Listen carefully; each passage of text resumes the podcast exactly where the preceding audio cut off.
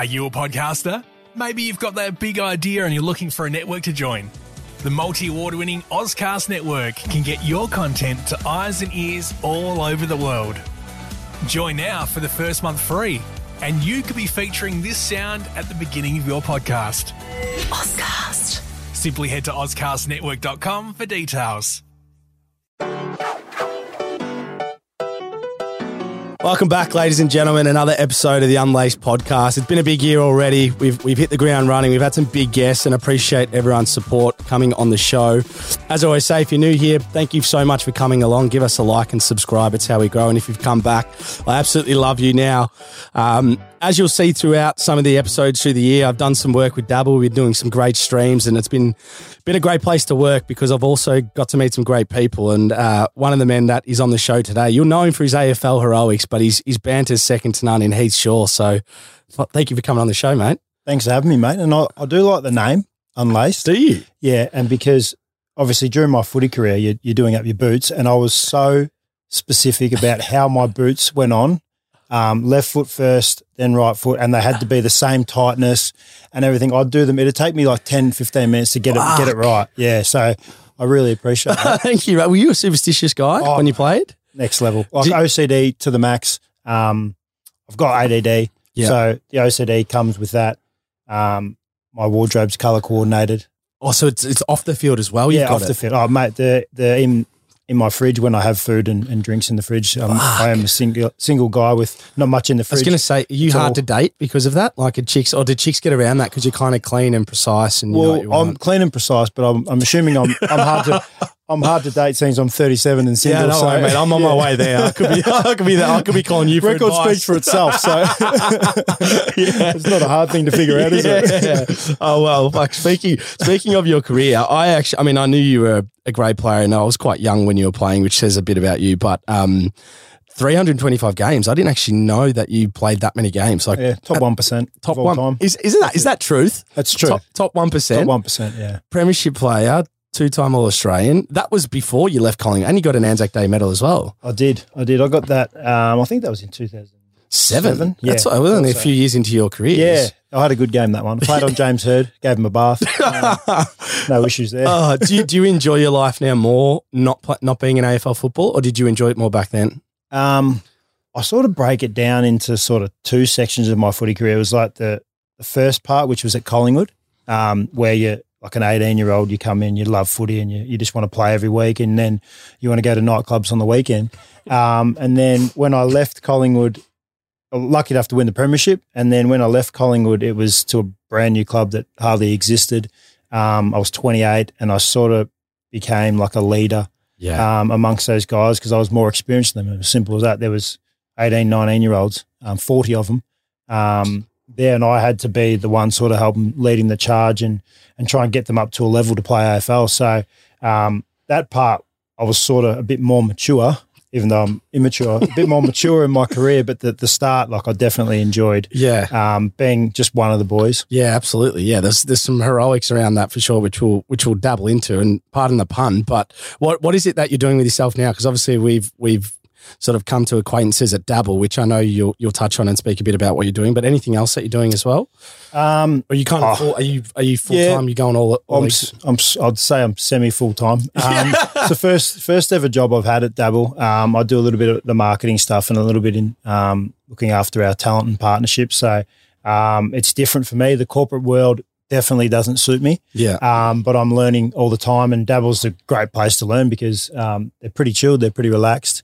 Um, so that's that's that's part of my role. I'm playing local footy still because I get my like local footy hit. Are you Um, bouncing around like Swanee? Are you going to different clubs, or are you Nah, are you picking one one I'm, club? No, I'm not a footy slut like Swanee. Yeah. Um, stick to one club, East Keilor, um, the Cougars, great name. um, coming into our coming into my third year there. Um, so looking forward to that. And as I said, I'm getting a bit older, so might be my last year. Um, and then I do a couple of little ambassador roles. I'm super coach ambassador. The AFL season coming Oh, up. apparently you're unbelievable at this as well. Because I Oh. floated this idea into Dabble. We should do a Dabble super coach. And like, you don't want to do that because you're not going to win. Yeah. And I'm like, what do you mean? Like, he is like renowned. I'm not bad, but a couple of our guys, a couple of our traders are very, very good. They've got the stats. So, um, and they've told me that as well. But um, yeah, just just a couple of things like that, but pretty chilled and um, just enjoying my time and, and life outside of footy, which is which is a bit different. Yeah, I bet, I bet, and it's probably a big change for you because you played so much of your life in footy, but even more so, your family history is pretty insane. Like, I obviously knew you were related to Tony Shaw, but then your dad as well was a 150 game player for Collingwood and captained them. Yeah, we um, I think, Fucking no pressure on you. Nah, not at all. Um, it was yeah. Tony played 313. Dad 146. Rhyce 256.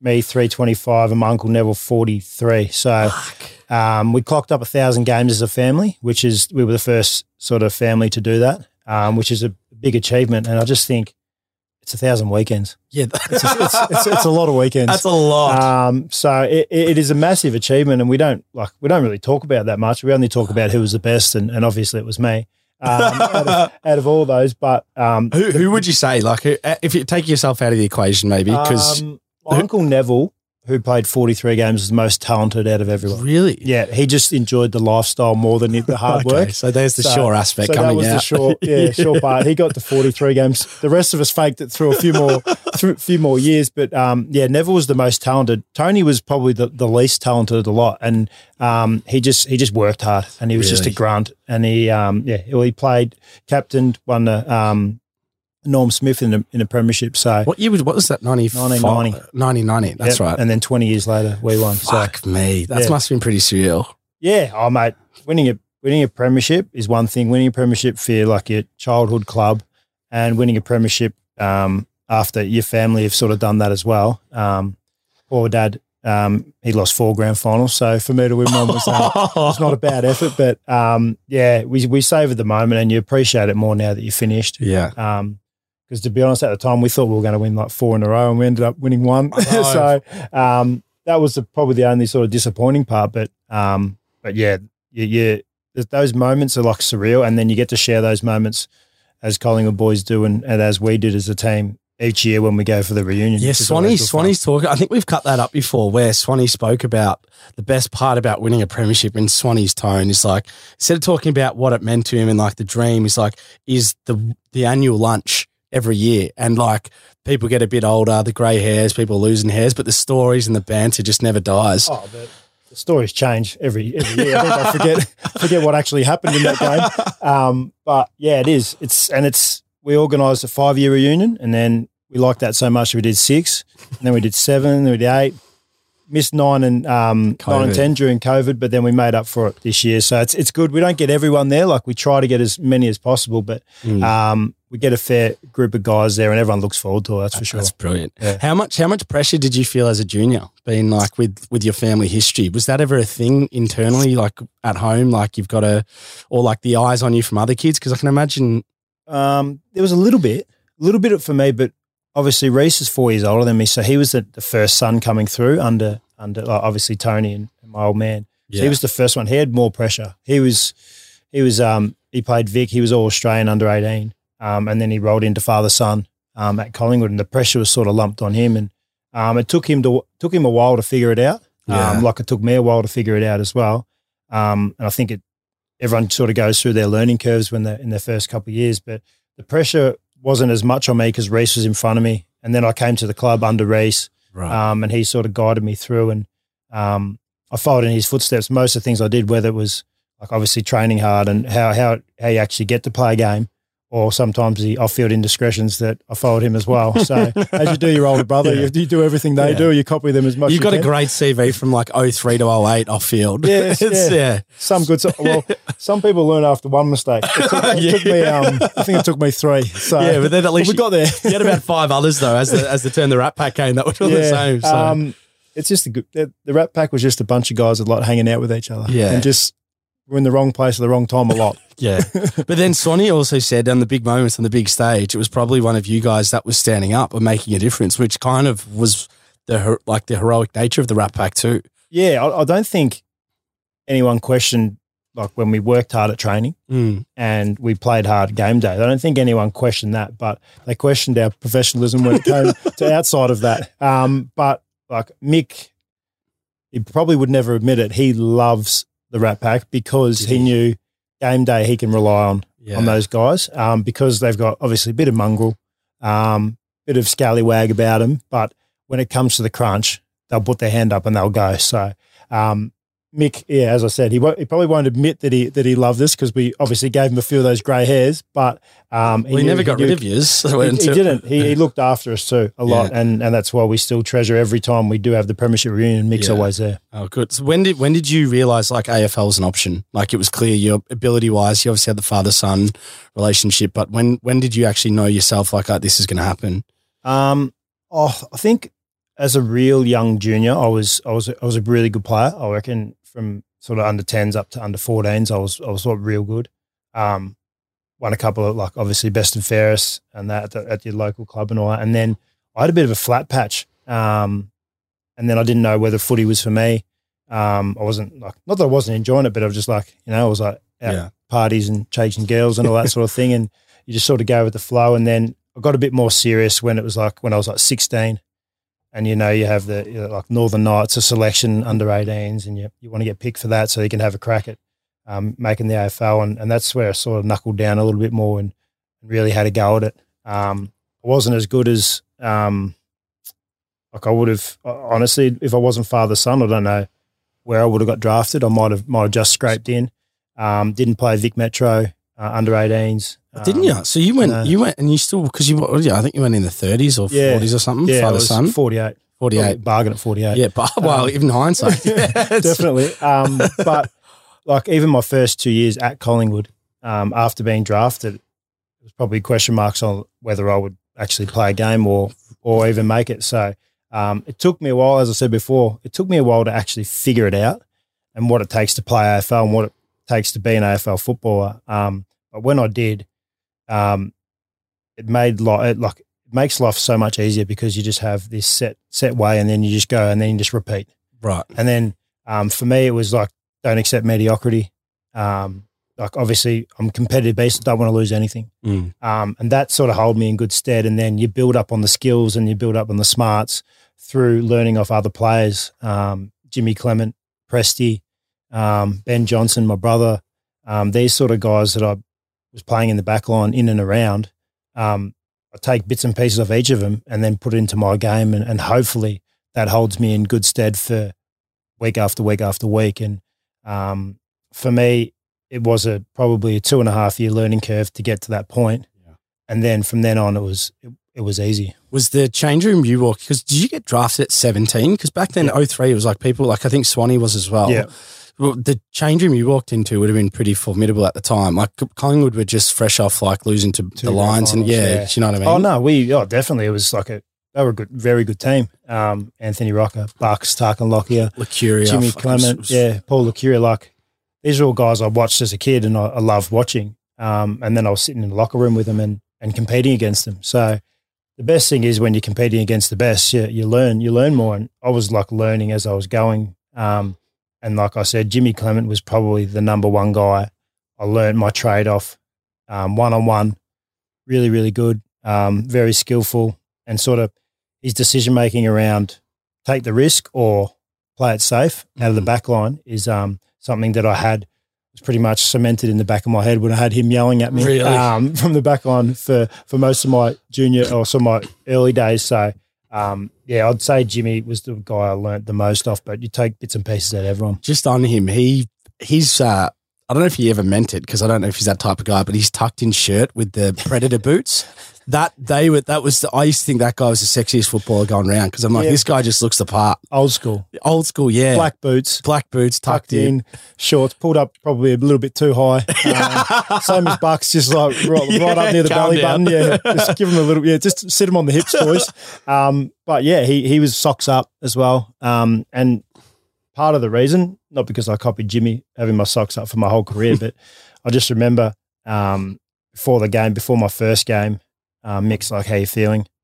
And I'm like, "Yeah, yeah, not too bad." He goes, you're nervous?" I go, "Oh yeah, a little bit." And he goes, um, "Pull your socks up." And I was like, "All right." And he goes, "If you if you're not going to play like a football today, at least look like one." and so I was like, I was like, is that a compliment or is that like, is he giving me a sledge or whatever it was? So I pulled the socks up and I never, I never wore my socks down after that game. So um, it's very rare these days you see guys with their socks up apart Yeah. from ruckman, but um, I don't know what it is. I just always wore them up and um, you still do it today for the I Cougars? still do it. Yeah, I still do it for the Cougars until I start cramping in the last quarter and I push the socks down. But um, yeah, it was just something like talking about superstitions. It was just something I, I did, and it was my process to get out there and to play. Yeah, just speaking on the Cougars, for those at home, go go on YouTube and watch uh, Hedo when he's mic'd up. It's really good, actually.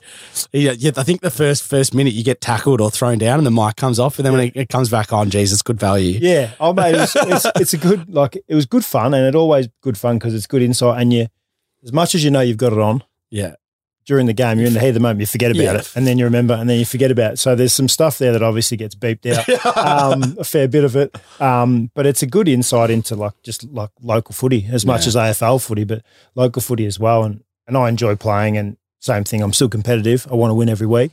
Um, but I know I know my limitations a little bit more. now. yeah. Oh, fair enough. Well, th- this question might not make any sense at all, but just giving you a very sort of process and tick the box through the week for getting preparation, like these non-negotiables. Do you, are there any sort of standout non-negotiables you had to try and get yourself to that level when you sort of had that? You know, the f- initial years were were a bit slow for you, or getting used to this sort of AFL world. Yeah, I always, and even to this day, I, I like, and sometimes it's out of my control, but I like to train as I play.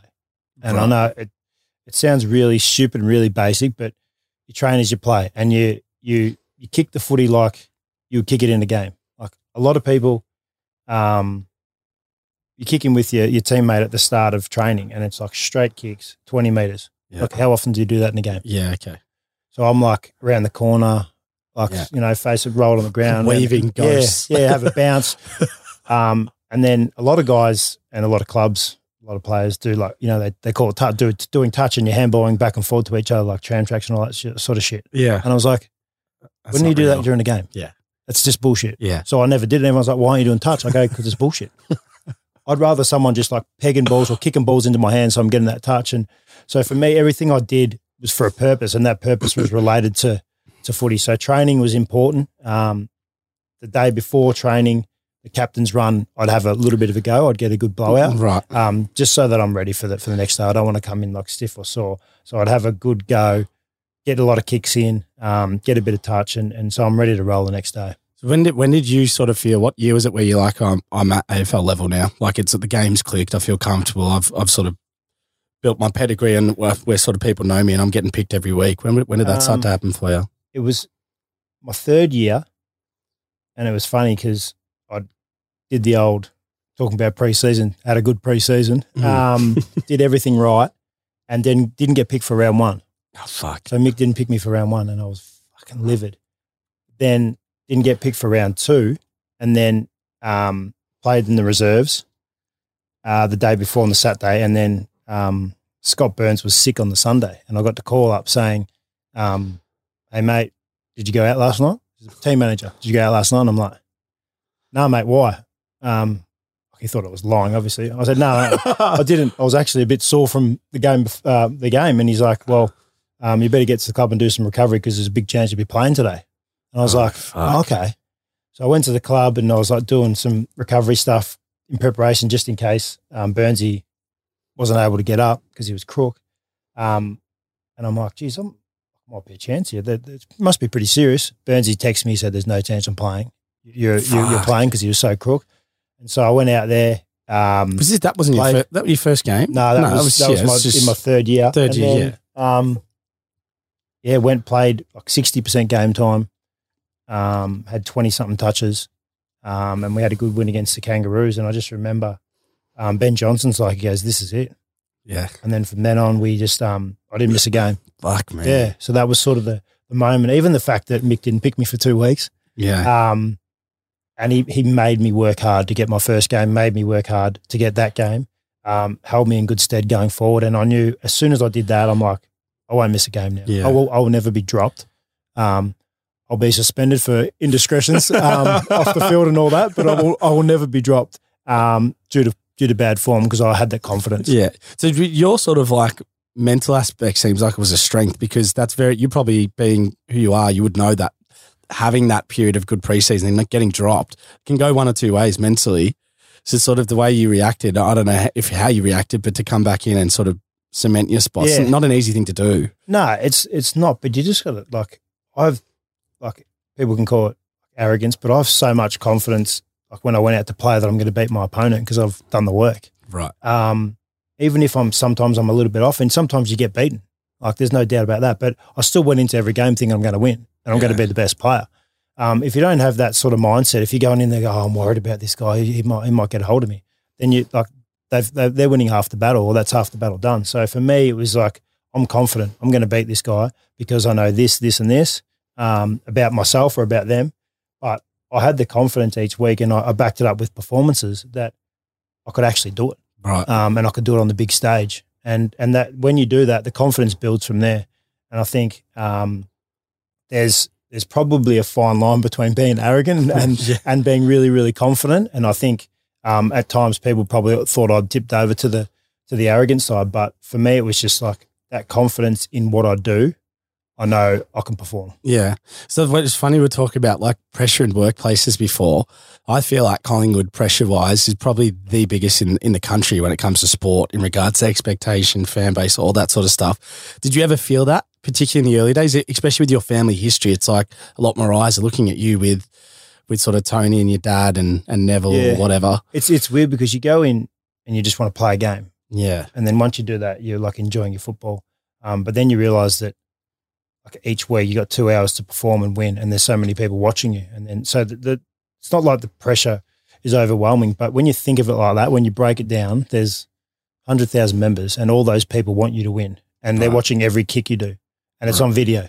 Right. And so if you stuff up, they can highlight it, they can show it, and it's like you don't have that in a workplace in the office. You don't show, like highlight every mistake you make, but on the footy field, it is there. It's there to be shown. It's black and white. Pardon the pun. Yeah. But um, it's um, it's something that like some you can either enjoy it, embrace it, or um, it can get a hold of you. And for me, at times, yeah, the pressure was like all time, and you're playing in the back line, and if you Mm. make a mistake, it's a goal the yeah. other way. Yeah. So that pressure's uh, like obviously at, at its level, but if you enjoy it and you thrive on it, and when you win or you do something um, special in a game that helps your team and people remember it, then that's like the, the really good part, and that's Yeah. where you that's what you want. Yeah. That's what feeds feeds that desire and drive. Uh, I'm, I'm going to go through your career more, but just to talk about that particularly, because I find like, I don't know what repeats the adrenaline hit you get when you walk in the MCG for the Pies. Did you have like, especially with ADD, did you have like an adrenaline dump that you were sort of chasing post footy career with that sort of stuff?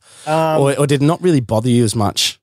Oh, probably didn't bother me as much because honestly, you get so used to it. I know it sounds stupid because there's hundred thousand people there, but you you sort of block it out and you're just in the moment. Yeah. Um, so for me, it was getting used to that and getting used to playing on the big stage. But you definitely know preliminary finals, Mm. like the level, um, the volume at that ground is a lot lot higher than a normal game. Anzac Yeah. Day is exactly the same. They're the two Yeah. best, two biggest games outside of um, a grand final is the prelim and Anzac Day. Right. Um, it's it's huge.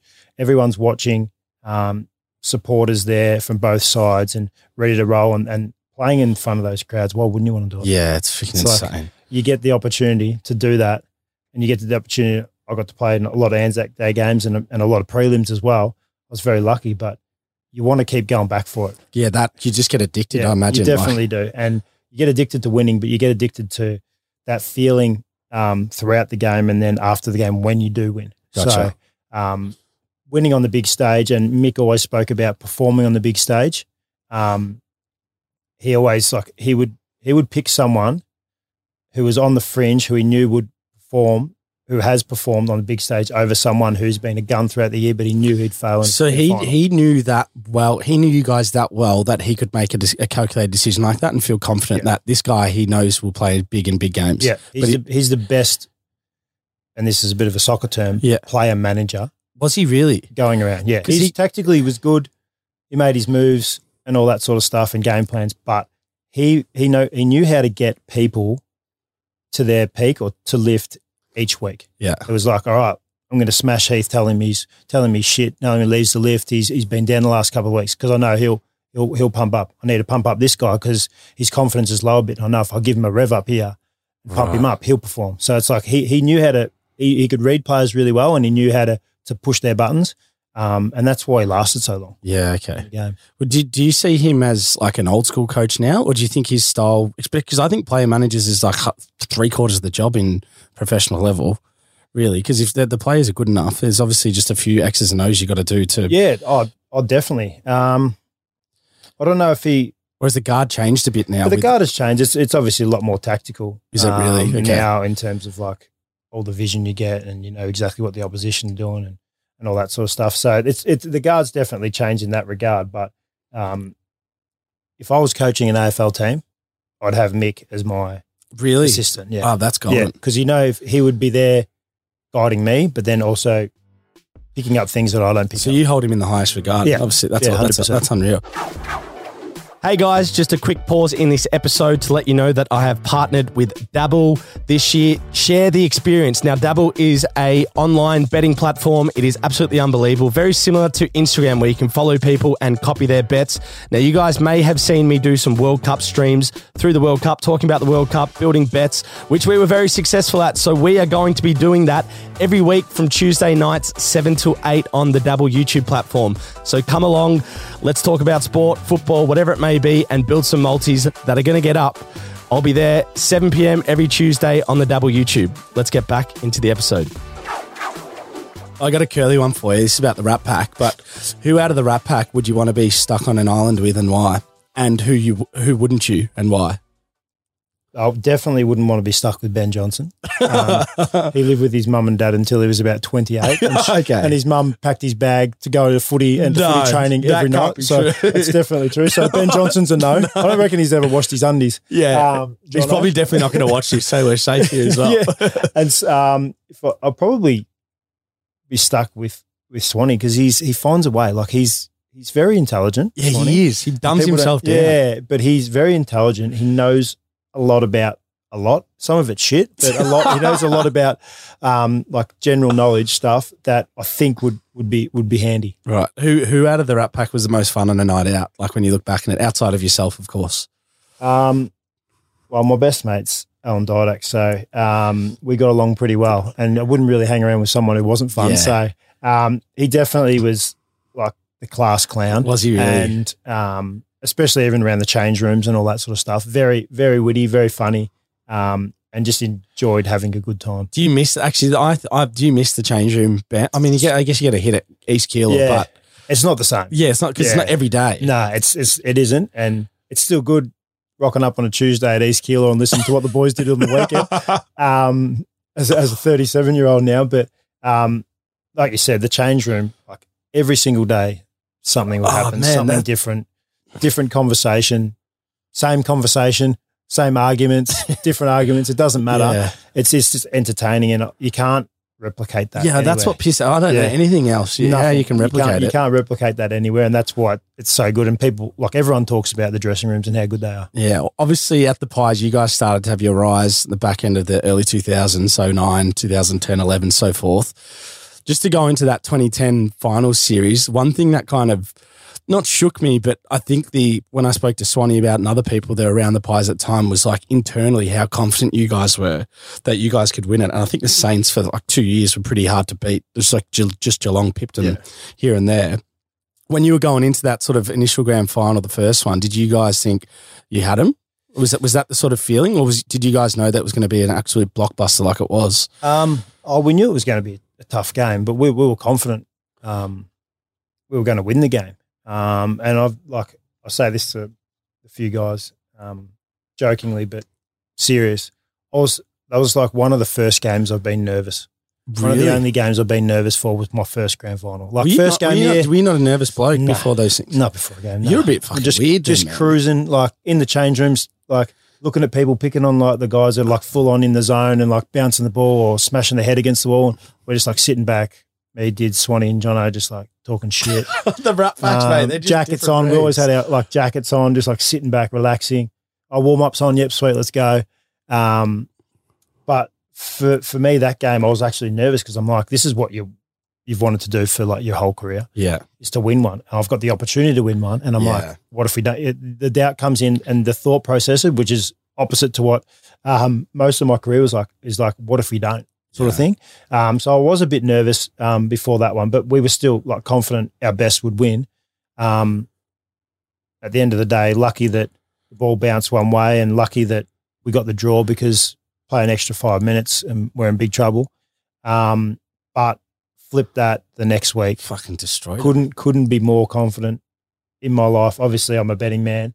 Don't bet on football. Um, while I was playing only a couple of times. Um, but if I was a betting man, I, I couldn't have been more confident that we are going to win the next week. Just before we go on to the second one, what's the, what was the most memorable thing that to you to this day that stands out about that draw? Like from from being on the field, Draw. yeah. What, what was Um, because as a fan, it was a bit of a weird sensation, but the overall game was fucking unbelievable. Yeah. Um, I remember Goddard's mark. Oh yeah. I was front and I center actually of that thought mark. that Saint because I'm a Saints fan. I thought the Saints were going to win after that because I was like, well, how, how does Yeah. it how did Collingwood come back after and that? I was front and center. I saw that and I'm like, oh, we're in big trouble here. yeah, Um, obviously the ball bounced the other way and um, and then the kicked out from fullback and then the ball came in and I actually got the ball and kicked it back out to where it was. And so I remember like I was throwing it on my boot, just getting it as far away from me as possible. And then a siren went, and you just sort of like, fuck. what's going on? Yeah. Um, it was a bit of a numb feeling. Um, did you know you were going to have to come back the next week initially, or did you think like they might play an extra five? Oh, like, did you have any We idea the actually rules? had no idea. No. Yeah. Um, and funny because the last drawn grand final before that, my old man was involved in. So Oh um, bit of a coincidence there. Um, we've done it all, the Shaw family. yeah. Um, but yeah, didn't have any idea. And as soon as we found out the next week, well, like it was a little bit of relief because I'm like, all right, we get another crack at it. Mm. And and no word of a lie, I reckon there was 17 guys out of the people that the 22 that played that underperformed that first final. Oh, so you guys had And that. then, so I'm like, if two or three or four of these guys lift, obviously I wasn't one of the 17. yeah. Um, Hey, but what were your stats game on? Do you know? Remember? Was it the- 27 and 28. Not that I was counting. yeah. Um, and I knew that if we just had a couple of those guys play to what they normally did, then we're going to smoke them. And and we did. We we put it to bed pretty early. And um, the memory from the second grand final was more Jono, who's the spiritual leader of the the Rat Pack.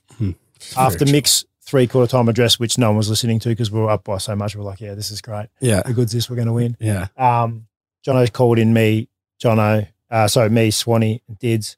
And he's like, listen, boys, got a big week ahead. Let's just stay out of trouble. No tackling, no going back with the flight. Stay out of trouble. Don't, we don't want anyone to get injured because we've got a big week coming up. So um, it was That's great words of advice. That is all time. Great words of advice. He's thinking for about the, spirit- sessions after. the, the spiritual leader. Um, that actually would have was- hit, a- hit a chord with you guys more than Oh, probably yeah. Mick's speech. And Yeah. we like, we, you know, you're humming around, like you still want to play well and all that sort of thing. Um, but you, you got to, the good thing about winning by the margin that we did, we got to enjoy the moment and you literally can just look around and go, how good's this? Like, yeah.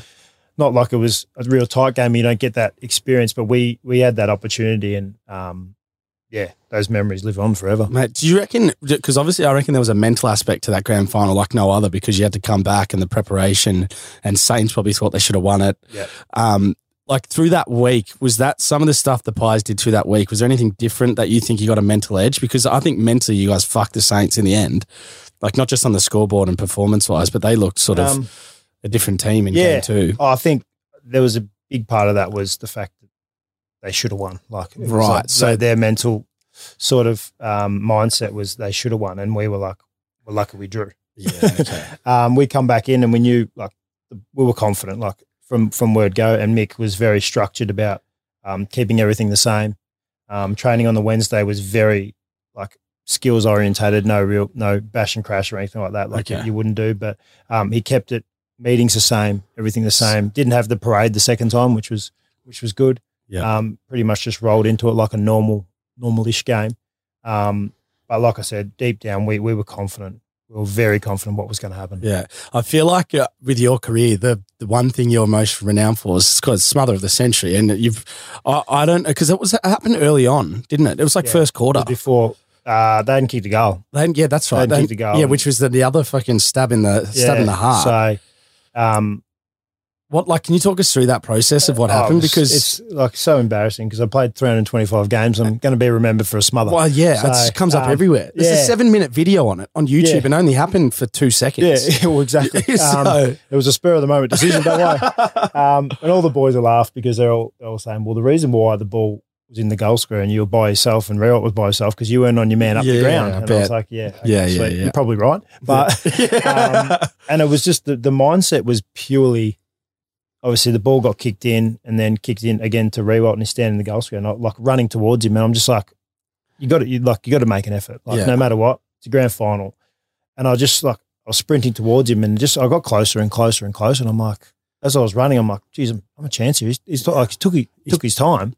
Um, Did you know he was going to play on like straight away, or did you were you running back? no, I was so just running. couldn't- he couldn't yeah, play? So just, just make life a little bit difficult for him. right. Um, even if he kicks the goal, just knock him over, whatever it is. Game of inches. Um, and yeah, as I got closer, I'm like, fuck, I'm a chance here. And then sort of half smothered it, like muffed it, knocked it out of his hands and went over the line. And um, like you don't see that on the ground, but you saw the reaction. I've seen, watched the replay and you see the reaction of like St Kilda's coach's box and then Fuck man. Riewoldt and a couple of players and all that. And you're like, it, it was a it was a big moment in that game. huge mental Um, moment. and they hadn't kicked the goal as well, so that that's that helps. But did it play a fact the part in in the way that we played for the rest of the game? Probably not, but um, I'll say it does. yeah, does, I, I. I actually think it would too. That would have lifted me up. yeah, and Mick, Mick did mention it at quarter time, but very briefly. Yeah, straight this on. is the sort of effort you need to uh, move on. yeah, okay. So, um, yeah, it is it is a moment in history.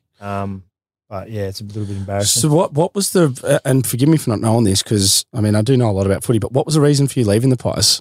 Was it was it you had a few too many discretions on the board, or you wanted to change, or Um, or I think, well, I, I didn't want to leave. I, Mm. Like, um, obviously Bucks was coach, and um, and it just got to a point where we weren't really seeing eye to eye, and okay, player and coach, and um, I had my opinions, which were very strong. He had his opinion, which were very strong, and um, do you and think it, just- could have worked if if like, or do you reckon the best decision was made in the end? I definitely think the best decision was made. Yeah, Um, at the time, I didn't think that because obviously I wanted to be at Collingwood forever. yeah, Um, but I got to move up to Sydney, got to experience Sydney, got to start at a new club, create history at a new club. Um, and it was the best decision I made. Better for my footy, had my, my best years, I think. Um, I, I don't think people really. You played 150 games for GWS. Yeah, you played life- almost as many at Co- Collingwood as you did GWS. Yeah, life member at both. yeah, Um, which is huge. so it's like I was there for seven years. Yeah. Um, and it was just it was it was a great experience for me. And going to a team where it was all young kids, like I said, and lowering the expectation. Obviously, the first year we the year before they'd won one game. Yeah, Um, okay. So I'm rolling into a club that I'm a competitive beast and want to win every week, knowing that I'm not going to win yeah, like a lot of games. Yeah. Um, we won six the first year, eleven the second year, um, and then seventeen the third. yeah. Which So- when, when when was the grand final? So That was two years after that. two years after Yeah. that. Did you So play in that? fifth, no. yeah. you did. So Yeah, that's for that whole journey. That must have been fucking Yeah. unbelievable. would have been great to to um to finish with the premiership of both Oh, both I teams, but it doesn't take away from the fact that the enjoyment I had out of playing at the Giants, building history, and getting to that grand final. I I haven't heard too many players that have played at GWS or been around people that have talked badly about the Giants. What? Why is that? Like, what's what's sort of special about that place? Um, I used to describe it as a it was a local footy um, mindset at a professional level, and it was a lot along the lines of anyone's welcome. Oh, okay. Bring everyone in. We So need the support. a- we want. Then it was like our doors are open, and a lot different to sort of what it was at Collingwood because it's such a big supporter base. You can't let everyone in. Yeah. But at the Giants, we were building a club, so we're like everyone in, access all areas, come through the change rooms, come through um, the club rooms, come and see us. Like it was, it was really good, and the way that we built the community and um, we built the supporter base up was purely on that. Right. Um, and we got out in the community in Western Sydney. We, we promoted the game as much as we could. Which is another city, really, Yeah. outside Oh, of mate, like it's main. It's people don't understand how big Western Sydney is. no, it's, it's huge, and we tapped into a little part of that. yeah, Um, and they still to this day, like Western Sydney's like obviously the heartland.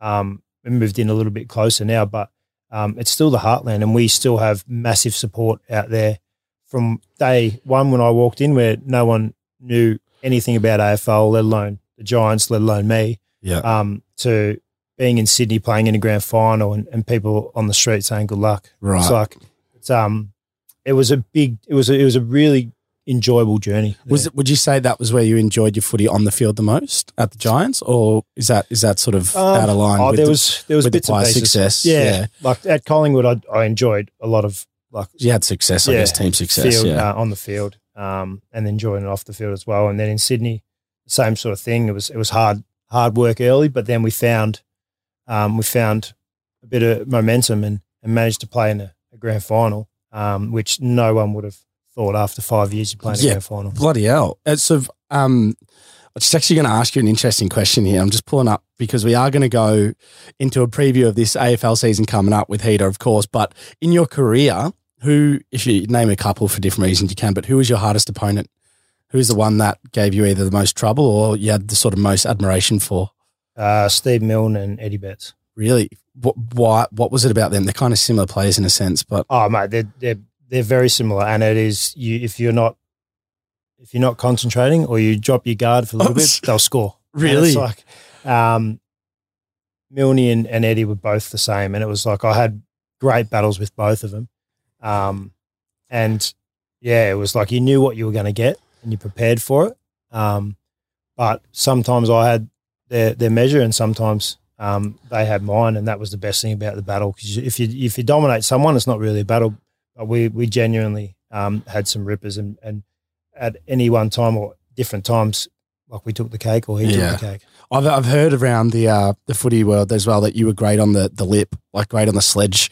Uh, was there outside of yourself? Was there any other good sledges or sledges you can share that that have sort of stayed with you to this day? Because that's one of Oh. the best parts about footy. I think that Oh, we've we've got a few. Like obviously Swanee's, like I said, he's very intelligent. oh, he would be Um, good? Dids was pretty sharp too. Um, when we're up and flying, it's hard to sledge a team that's flying like the Pies were in their prime. So um, I think people just put their head down and just like dealt with it. Yeah, um, and that made it easier for, for us to go a bit harder. Um, but you can only do that if you're winning. So Yeah. um, for me, I I like to pride myself on the fact that I didn't normally start.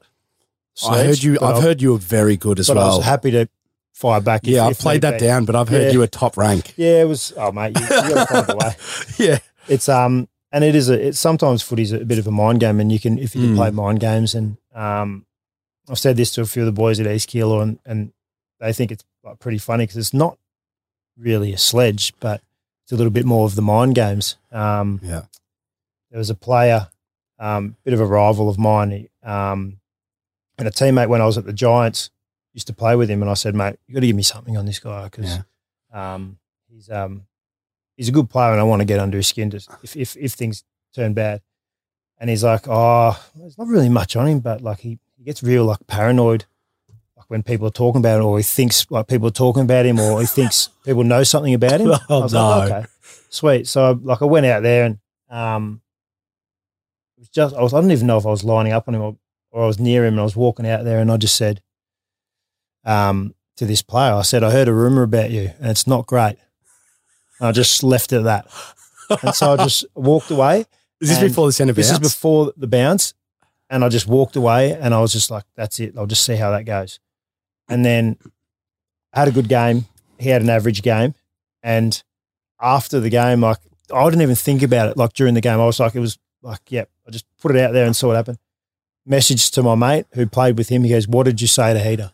What did you say to him about Oh, me? No. And, and Matty just showed me um, the message and I started laughing. I'm like, mate, I said that like literally at the start of the game and I totally forgot about oh it. But, no, you didn't even. but I'm glad with it worked. Yeah. So um, that was like a, a little one that, That's quite a dark one as well Oh, because yeah. you've left it. You haven't even gone back. or they've just got some real dark secrets. Yeah. They Yeah. know are out there. So, and Yeah. I've just tapped into a little bit of it. So you don't even know what you've um, opened up. Yeah, it was it was actually a real good one, and I like it was that was just a spur of the moment thing. I'm like, yeah, I'll just use it. Yeah. Yeah, see how it goes, and it worked. So There you go. He's sure of the mind games. Now, for those at home, we got to go into the AFL 2023. It's going to be a big part of uh, the podcast content uh, this year. So, no better than he'll tell you himself 325 games, Premiership player. He's sure to help me run through it. But going off last year, uh, do you remember the top eight? That's what I just pulled up for myself. I can, I can tell you. um, It was, uh, yeah, Bulldogs. I know. Just well, I sort of remember the, the ones down the bottom. Richmond Yeah. and Bulldogs sort of scraped in. yeah, Brisbane, Um, Freo just above them. Yeah. And then top four was Pies, Swans, Demons, Geelong. Yeah. Who who out of those do you see staying up there? Do you think that's going to change a lot, the top eight? Um, I think history shows that there'll be two changes. Two to the eight. changes. I think it's two or three. Because Um, most of them have traded okay. It's hard to pick this year. I think or who those teams are going to going to drop out because Richmond recruited really well. Yeah. Two of the Giants boys. Um, don't know how they ended up with two gun Yeah, Giants yeah, players, but yeah. Crazy. Um, Brisbane have recruited really well. Yeah. Ended up with what was named the first round draft pick, um, number one draft pick, sorry, and Josh Dunkley. Dunkley. Yeah. Um, so they're only going to improve from there. And then um, Melbourne's Melbourne. fuck Melbourne's me. got- Grundy. Grundy and Hunter. Yeah. Um, Geelong just do their thing. Yeah. Um, recruited some young young kids. Um, they got Bowes from uh, Gold Coast, didn't they, as yeah, well? Bowes from from Gold Coast, um, and a couple others. Tanner Bruhn from Giants, That's right. and Henry from Collingwood. Yep. And then Collingwood, you've got they got McStay, they got Bobby Hill, um, they got Tom Mitchell. Yeah. So, like, fucked. All the top teams that were in in the in the sweet spot in terms of having a tilt to the premiership have gone out and picked players to help them have a tilt to the premiership. So this year might be that outlier that the, the, the top eight sort of stays the same. Bulldogs are the same. They've they've recruited well as well. Top eight might stay the same. Yeah, it could. Um, I think Geelong will be favourites. Melbourne just behind them, and then Brisbane behind them. just quickly, how hard is it? Even though Geelong, everyone sort of fancies them, and providing they, let's say, they have a healthy year, how hard is it mentally coming back after winning a flag? Is it is there sort of a a nature of like fuck? Oh, It's a bit harder to get up every week, or you got more of a target on your back or anything like that. oh, there's you're probably a bit more of the hunted, but I think Geelong are just a really good club, Yeah, and they just like, they're such it. a mature club. yeah, Um, they've got old players, which helps with your maturity, but um, they're just mature the way they do everything.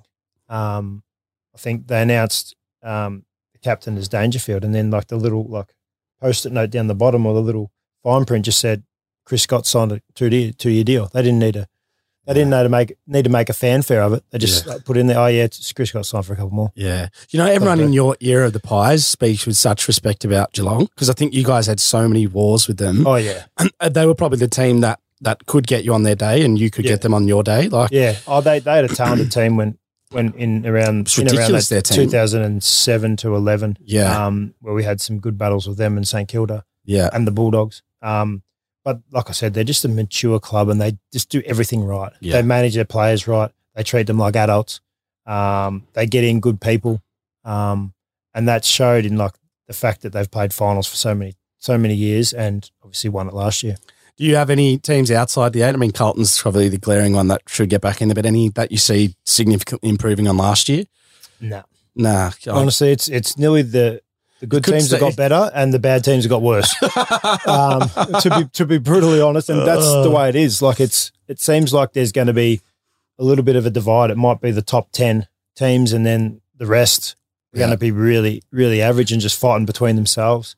Um, a couple of those teams have young kids coming through, and they've decided to go full re, um, rebuild of the list. But um, I find, I'm going to find it hard for some of these teams to like, look like they're going to win games. yeah, there's a big gap now. That top Um, four, as you just broke that down, actually, yeah. it's fucking huge. It, it is, and it's the AFL wants equalisation, equalise like the teams and all that, but I think it's actually going the other way. I think the top lot of teams have actually improved maybe ten percent, um, and the bottom, whatever it is, bottom eight or bottom um, six have gotten worse Yeah. just purely through personnel or um, and the way the way things have panned out. Who, who, in your opinion, won the trade period? Was it like in that because you're obviously a stats man, super coach. Who for you was Uh, I was I was super impressed at the fact that Richmond not only got one, but they got two player, two A grade midfielders from the one team. So I thought that was that was gold. Um, I think Bulldogs have they've gone out and got Lobb.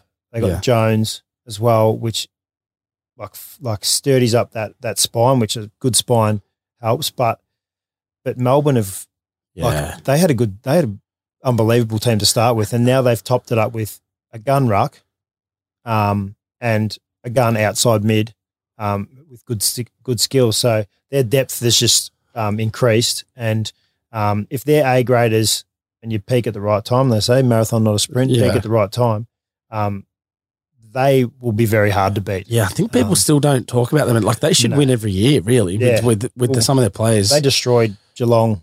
Um, I think it was in the prelim the year before. yeah, that's um, right. And they won the, the premiership.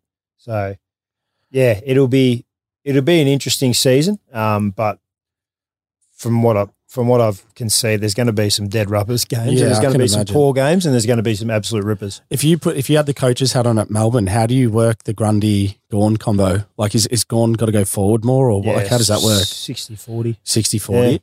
And then think- can can Grundy go forward as much as Gawn He can, yeah. yeah. Okay, Even like 70-30.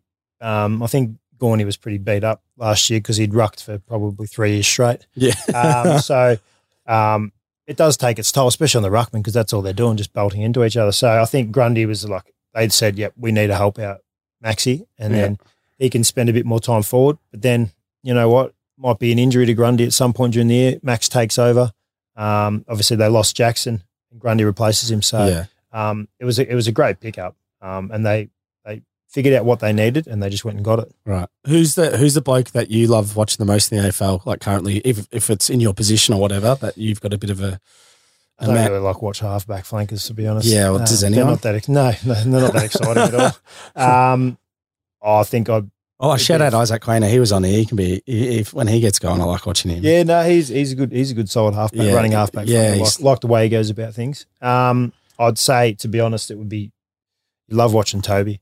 Tope. Yeah, yeah. Love Actually, just Toby. speak captaincy. You happy Yeah. with that? Like, yeah, very. knowing like, what he's I like. like one captain. yeah, um, traditionalist. Is- um, but love watching him, him, it? play, and Is you it- don't know what he's going to do, yeah. which is great. I love the un- unpredictability of Toby. How good Um, is he? Like in your eyes, from what you got to see, obviously, even when he was younger, At his peak, he'd be top five in the comp. that good. Um, but in the same breath, I, I love watching um, Dustin Martin still because Yeah. when he gets the ball in his hand, the fact that he can kick at 60 meters and hit a target, not many people can do that. So that's like he's above. And then he's strong. He can take a mark one on one. He can go forward. He kicks goals, plays in the midfield, gets 30. Like watching him at his peak, like which I've played on him at his peak, um, I've seen him at his peak. It's like he makes it look easy. So Yeah. when someone makes it look that easy, like they've got something about them. And so like Toby and Toby and Dusty, I love love watching them. play. Oh, I think you've answered this next one, but I was going to go into a quick, quick five four, but we're going to go into a bit of a double section here because we do love our punting and we're going to have a pred- prediction on a few things. But um, top four into premiership winner. What have you got? Obviously, you're not going to change it too much from what you've seen, but who's your locks for top four? Uh, locks for top four: Geelong, Melbourne. You keep the pies up there. Do you think pies stay stay relevant? I reckon it'll be. I reckon they'll be top six. Um, Geelong, Melbourne, Brisbane, Richmond. Richmond, you think Yeah. Richmond fly with Yeah. those two? So out of that four, who's winning? You think Geelong, Melbourne? Out of them, I think Collingwood come from sixth. I think Collingwood could win. I reckon. I honestly think if they get going, Yeah, um, they'll be better for last year. Last year there was a lot of close games. This year the draw will be a bit tougher, but they still have that belief, and belief is half the battle. Now, some of the futures markets on Dabble, where Dabble socially, uh, gamble responsibly, folks, of course.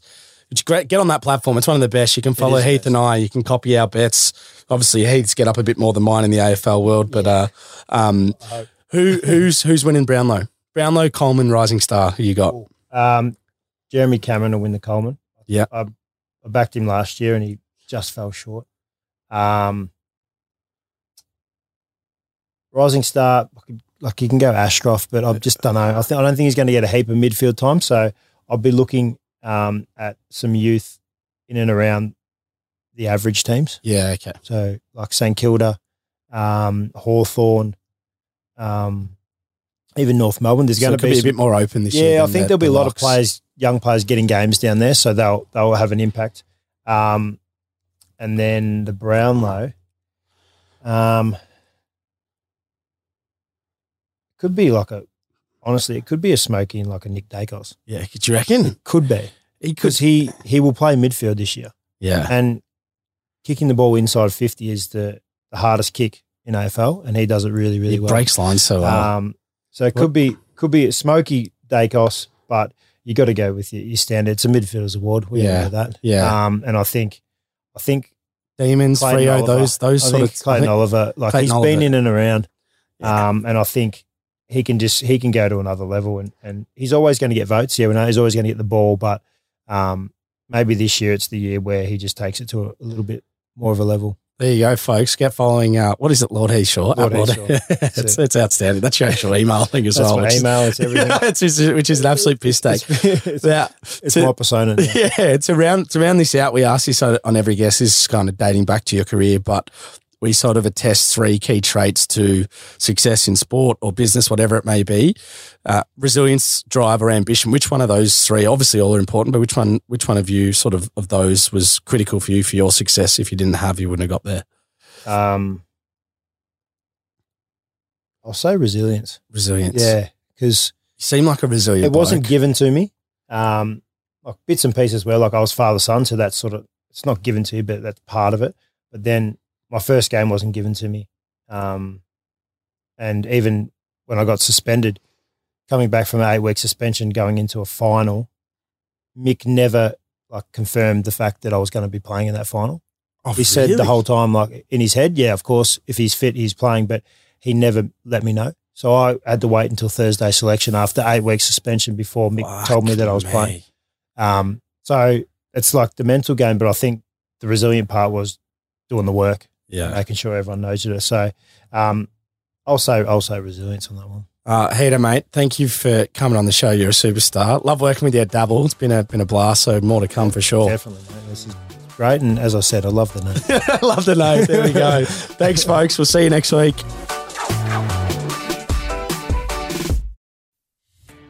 Are you a podcaster? Maybe you've got that big idea and you're looking for a network to join. The multi award winning Ozcast Network can get your content to eyes and ears all over the world. Join now for the first month free, and you could be featuring this sound at the beginning of your podcast. Ozcast. Simply head to OzcastNetwork.com for details.